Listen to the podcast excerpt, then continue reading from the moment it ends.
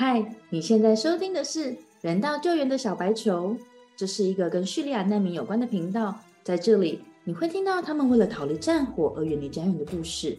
从二零一二年叙利亚爆发内战以来，已经有一千三百多万人成为了难民，其中有半数逃到了其他的国家。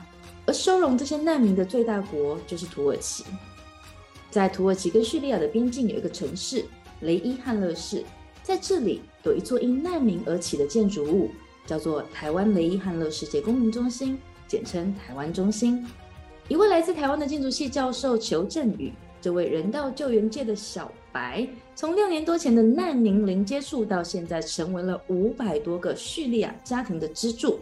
让我们一起来听听在台湾中心发生的大小事。我是节目主持人 Lara，将与人道救援小白球裘振宇、台湾中心的设计者、执行长和职工，跟我们一起分享这些辛酸却也令人感动的人事物。Hello，各位听众，大家好，我是球 Lara，好，哎，很快一个礼拜又过了哈，真的时间过得太快了吧？那我现在就是我在雷伊汉的是，哇，天气很热，今天温度非常高，而且我这个房间刚好西晒，其实现在是一头汗这样子。天哪，现在现在那边几度啊？现在大概可以接近到接近三十五度左右，三十五度。那雷伊汉乐市的湿度跟台湾是相对比较低，它大概是百分之六十，最高百分之七十。那台湾大概是百分之七十以上。对对，台湾大概百分之七十。其实是不舒服的啦。就不舒服，但是好处呢，就是说它的西风强劲，所以说呢，晚上的时候强很强的西风，其实会把那整个热气呢给带走。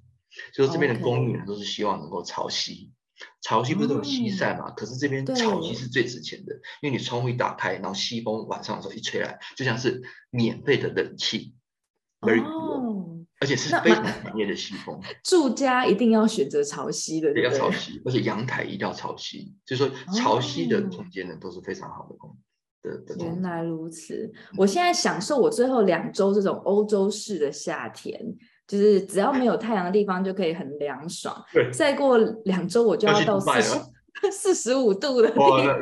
对对，那那个那个就是一定要在冷气房里面，而且还有阴影的地方，那才凉快这样。对啊，那算真的是算了，我们先想今天的事就好了。对，就是我们今天呢是要谈，就是我们一个台湾中心非常重要、非常好的朋友，就是中央社、中央通讯社、台湾中央通讯社的驻土耳其的特派员何鸿儒何大哥。那嗯，我想各位大家都知道，这何大哥哈，在。去年的时候得到了所谓的就是卓越新闻奖的最佳国际报道奖，是是。然后这是他在土耳其四年来哈努力的成果。那我要必须诚实的讲，如果不是中央社决定恢复在土耳其的驻点，因为中央社在二十多年前曾经有长期的派特别的特派员驻土耳其。然后一直等到就是最近，他们新的社长张瑞昌社长，好是非常值得尊敬的长辈，他决定重开土耳其的驻点，因为土耳其这几年其实在所谓的地方政治、地方经济，哈，其实扮演非常重要的角色，在整个亚西这个地方，区域区域的影响力其实越来越大，非常大，而且当然土耳其有很多新闻啊。无论是好或是坏的，其实都 非非常具娱乐性的新闻哈，非常具娱乐性。所以他们决定恢复驻点呢。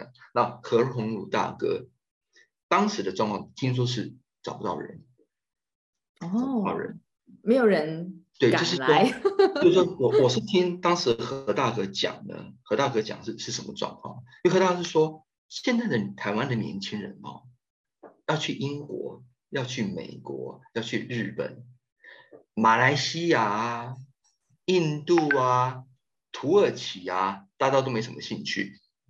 然后他就说，当时啊，其实何大哥在住土耳其之前呢，你知道他住哪里？住印度。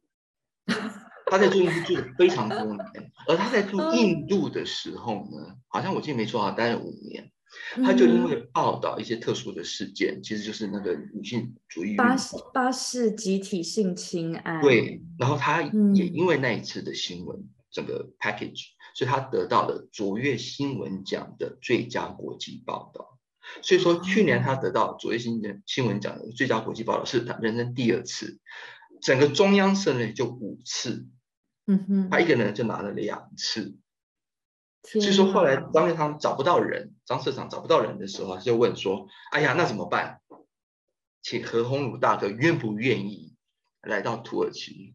那何何大哥说：“等我来到土耳其的时候，我觉得土耳其是天堂。”因为之前之前在印度，之前在印度，他说印印度很大，他说开车都是要开十几个小时才能到下一个点，然后呢，空气污染也好，或者是交通的路况跟交通的塞车程度，他说那是你无法想象。他说等我来到土耳其，我觉得这是个天堂，太适合人类居住的地方。所以真的 幸福是比较出来的。所以他就说，他无法理解为什么年轻人不愿意出来走、出来看，而一味的向往在欧洲、在美国、在日本，哈、需要有这样子的一个所谓的更优渥的生活，而不是趁着年轻的时候呢，能够好好的看一下这外面的世界。好啦，我要帮年轻人说一句话啦。嗯我相信呢，有一些年轻人，有很多的年轻人其实可能是愿意，但是他们的家长、长辈们可能会不愿意。诶，有这样子的 case 哦。有可能 对对对，这样子有没有帮我们的年轻听众说到话呢？每次年轻人都被 都被黑这样。对，这这也是了，就是说家长哈都是都爱小朋友，怕小朋友哈，但是儿孙自有儿孙福。是没错，儿孙自有儿孙福，其实让小朋友，也许小朋友有一天会回家，也许有一天小朋友不会回家。那小朋友的人生，因为他觉得冒险，所以他会变得更完满。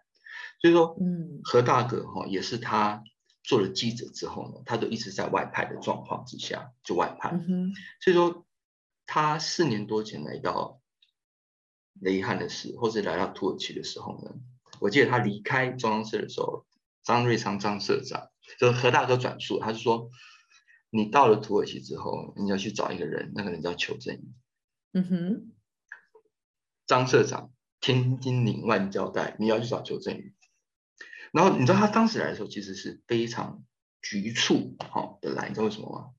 就是因为本来按定的行程，好好机票来，然后你要签证什么？可是等到中共的外交部知道我们要派特派员的时候呢，第一时间干预，啊，第一时间干预。记者跟他们什么关系啊就是土耳其的外交部说，你怎么可以接受台湾政府派官方的特派员？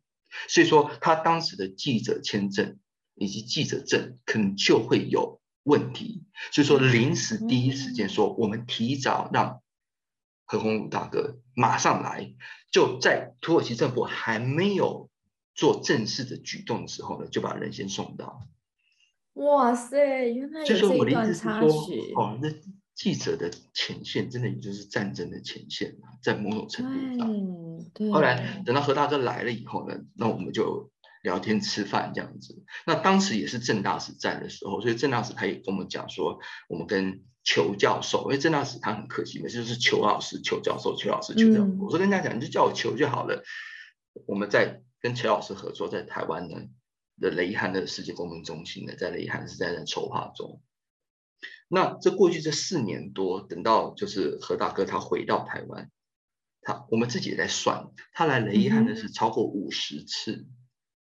哇，他是住呃伊斯坦堡还是安卡拉？安卡哦，住安卡拉。就说嗯他自己坐飞机，或是跟我一起坐飞机，或是我们一起开车这样子来雷伊汉的是五十次。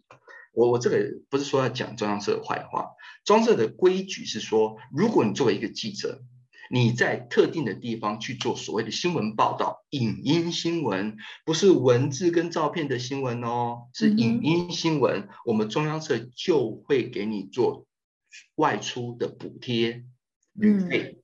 是，何大哥，你看你今天上中央社，或是你去 Google 搜寻，它有几篇影音报道，其实没有很多篇影音，很多时候尤其是文字跟照片而已。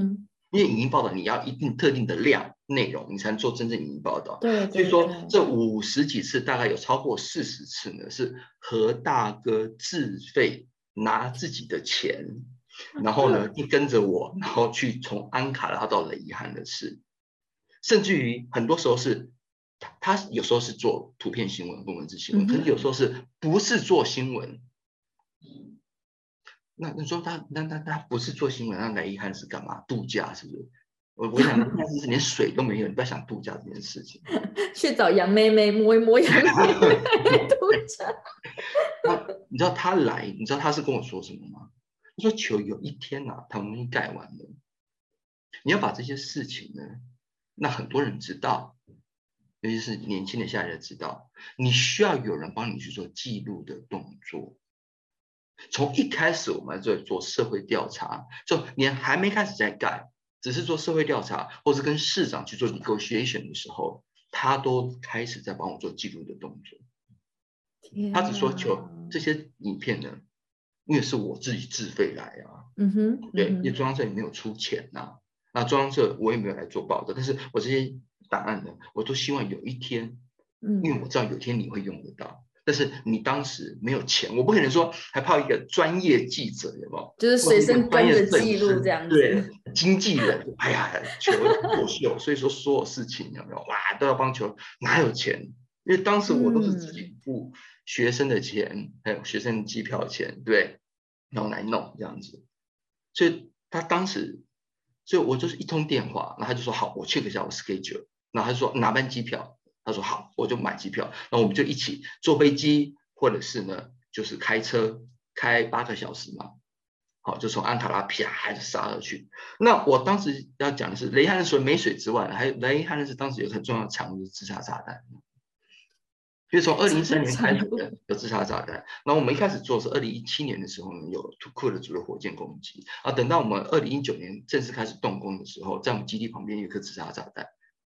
我跟你讲啊，很多国家驻土耳其的特派员都不会来雷伊汉的事啊，什么鬼地方？你是想死哦？嗯，所以当时何大哥其实真的帮我们很多忙，为什么呢？因为除了有这些记录之外，哈，更重要是他说求你有一天要回去台湾募款，嗯哼，你这个这么远的地方，又不是土耳其，我讲难听点，台湾有几个人来过土耳其？真的啊，连我都没有去过。对，好太神，妈没听过啊！雷汉的事不是夸你贵的，什么鬼地方？而且你你跟台湾人讲叙利亚难民危机，叙利亚在什么地方？他妈能够指得出来的不到百分之五啊！嗯，就像乌克兰战争没有之前，乌克兰战争你能知道哪块是乌克兰，在黑海北部那地方是乌克兰，你能指得出来？鬼啊！基辅在 Keep 在什么地方？有谁知道？没人知道啊！那他就说求。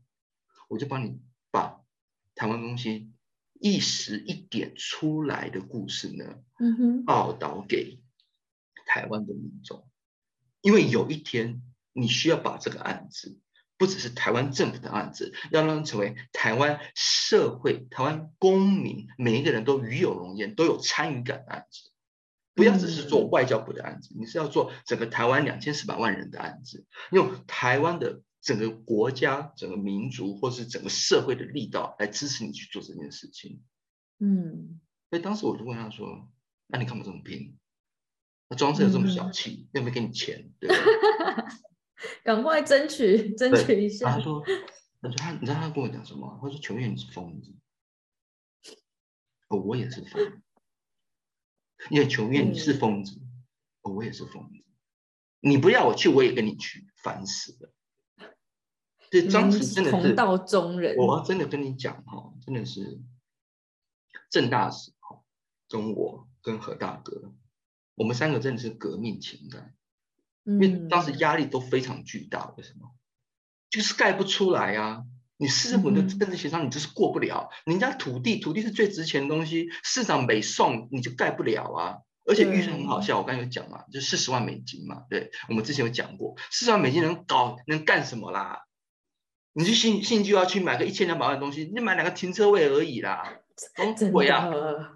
厕所厕所都买不起。如果说你要是很小也就算了，好，我们就看个非常小的，基地刚好非常大，七千平方公尺，怎么搞？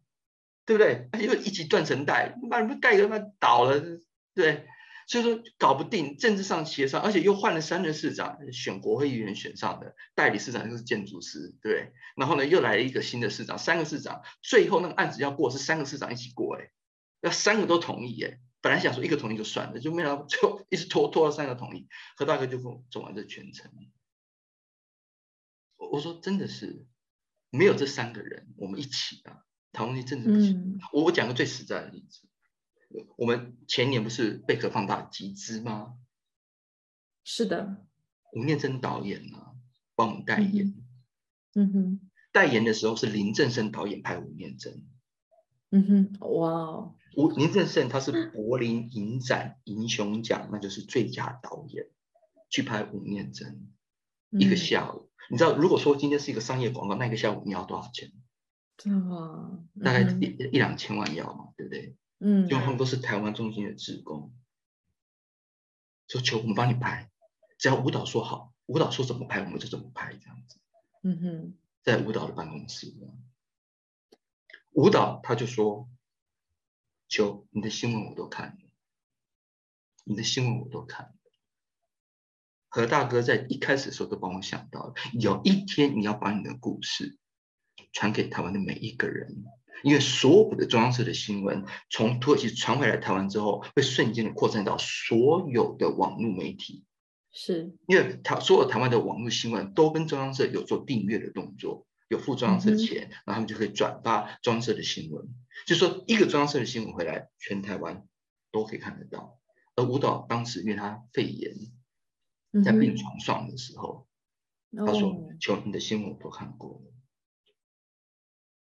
以前有一句话哦，拉然说，拉然说，说以前有一句话叫做“为善不欲人知”，可是我觉得放在今天其实很不适用的，并不是说我们今天做了什么事情哦，非得要人家跟我们这边好棒棒，不是的，而是我们就是有必要、有义务把世界上发生的事情让大家都知道。那关心的人或者对这样子的议题有兴趣的人。他就有一个机会能够知道事实。True，True。所以，其实当时他帮我想到的。然后这件事情呢，后来你知道舞蹈为什么会帮我们拍电影吗？舞蹈说：“哎，求我帮你代言。”你知道什么吗？是因为台湾云门舞集的创办人林怀民，他是我的导师，也认识他二十多年这样子。嗯哼。他打电话给给舞蹈这样子。舞社就叫舞社这样。那舞蹈第一次跟我见面，他说：“球你是谁啊？林怀民这辈子没打电话给我过呢。”说说他打电话给我，那 第一次为了你哎。对，他说他没有打电话，这辈子没打电话给我过。你是谁啊？但是我后来这样子看一看，哦，我知道是什么意思了，我懂，我一定帮你。嗯，所以今天真的是没有何大哥。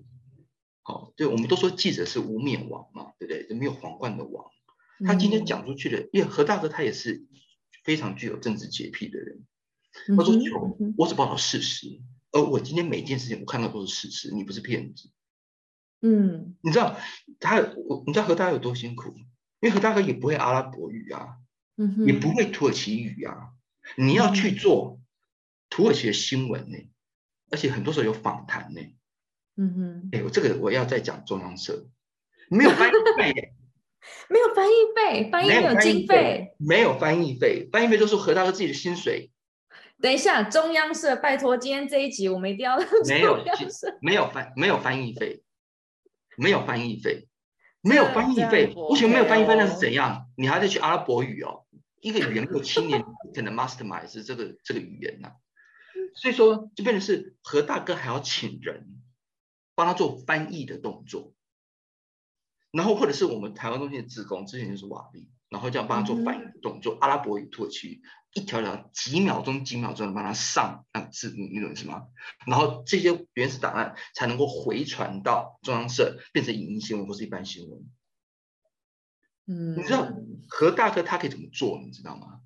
他可以说：“哎呀，反正我是外派嘛，有加急嘛，对不对？”很简单啊，我就是安卡拉住个很好的公寓，我就翻译安卡拉已经报道过的新闻，做翻译的动作，然后我就传给台湾就可以了吗？跑什么新闻？新闻不用跑啊，就翻译就可以了。我跟你讲，很多中央社驻外的记者，听说听说听说都在做翻译的动作，因为那是最方便的事情。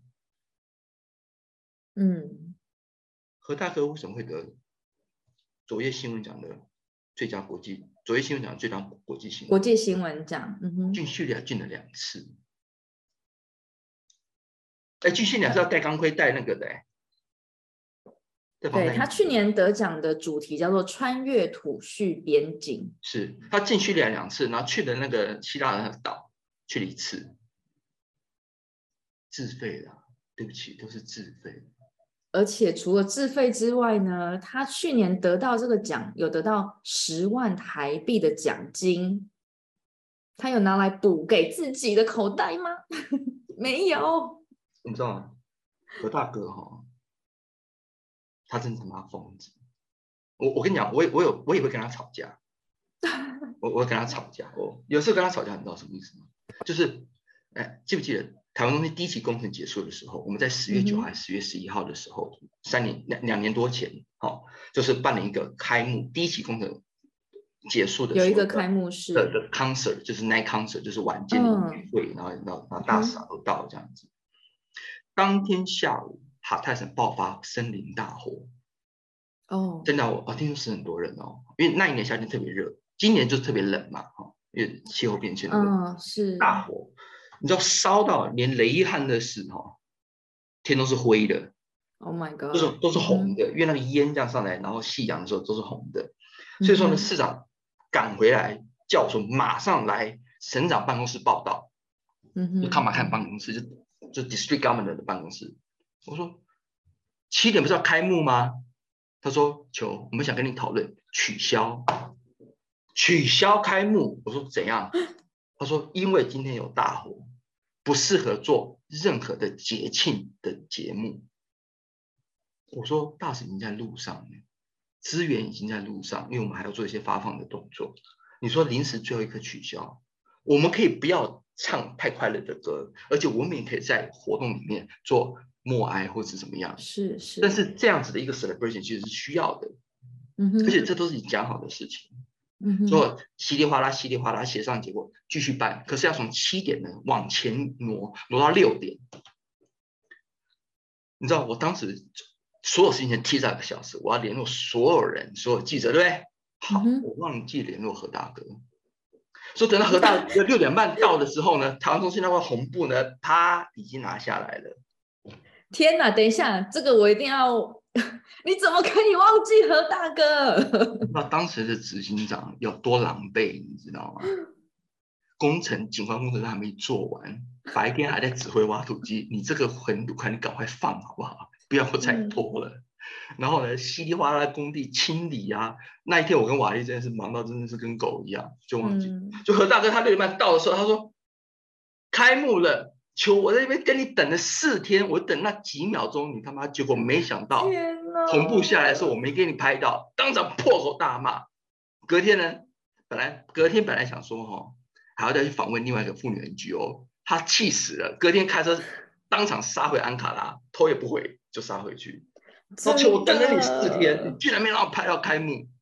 可是当时我也没跟他好好跟他讲。啊，过了一个月之后，我们在安卡拉见面，我跟他讲，我那一天差一点呢。连晚会都不用办了，柯大哥真的不好意思，真的不好意思，因为那就是我的政治压力，我已经到临界点了。作为一个 host，然后各方人员都会来，然后最后市长给我一个回马枪，说我们要取消。而我在他办公室花了四十五分钟的时间，convince 市长跟 district government 说不要取消。而等我出的时候呢，他就跟我讲说，等我下楼梯的时候呢。市长说往前，我根本没有应变时间。当时我只有半个小时，我根本没有应变的时间。这就是我做这个执行长每天要嗯哼去磨练的地方。所以说何大哥呢，他就很生气，你们让我拍到，当然他还是拍了啦，好也做了很好的新闻。